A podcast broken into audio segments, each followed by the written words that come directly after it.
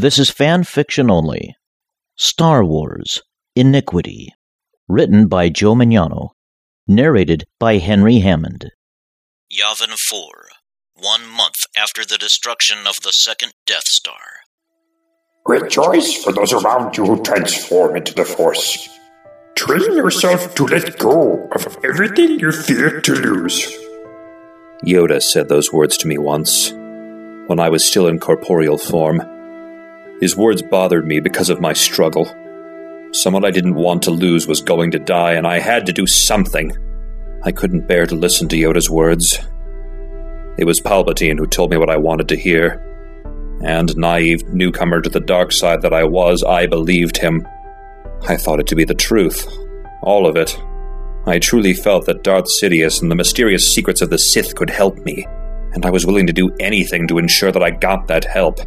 I believed everything he taught me, right down to believing that the Jedi I'd proudly been serving most of my life up to that point had been corrupted by evil, and that their elimination was the only way to ensure peace. In doing so, my wife would be saved, even at the cost of other lives. Back then, I didn't care how many lives would have to pay in order for her to live. When my mother died, I slaughtered dozens of Tusken Raiders out of sheer anger. But that pales in comparison to the hundreds of Jedi that I went after with my legion of troops at the order of my new master, whom I blindly but willingly followed. I actually thought I was doing the right thing. I didn't want to lose your mother, like I'd lost mine.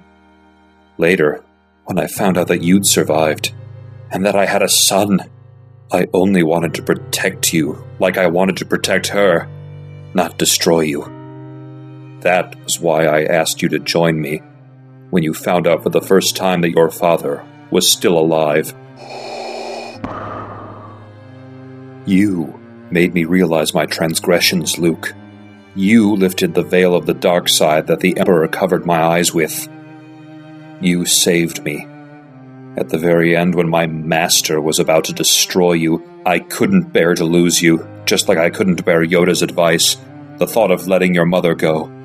All of that played in my mind as I watched the lightning leap from his fingers towards you. I realized at that moment that I had lost everyone I'd loved in life, and that Sidious was responsible for it. I wasn't about to let that happen again. I loved you, son. I always did. But that can't undo all of the horrible things I've done. I betrayed the Jedi. I betrayed everyone.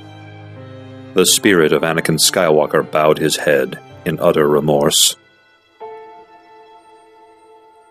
Luke stood up, and for the first time since he saw the face of his father in person, since Anakin's final few breaths, Luke looked into the eyes of the man that used to be Darth Vader. Father, Luke said, I am a Jedi. I forgive you, and I love you.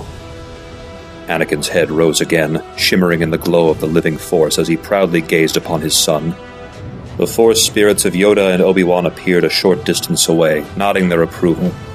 A farther distance away, the lush landscape and forest that surrounded the fortress Luke was building to train new Jedi students also glowed.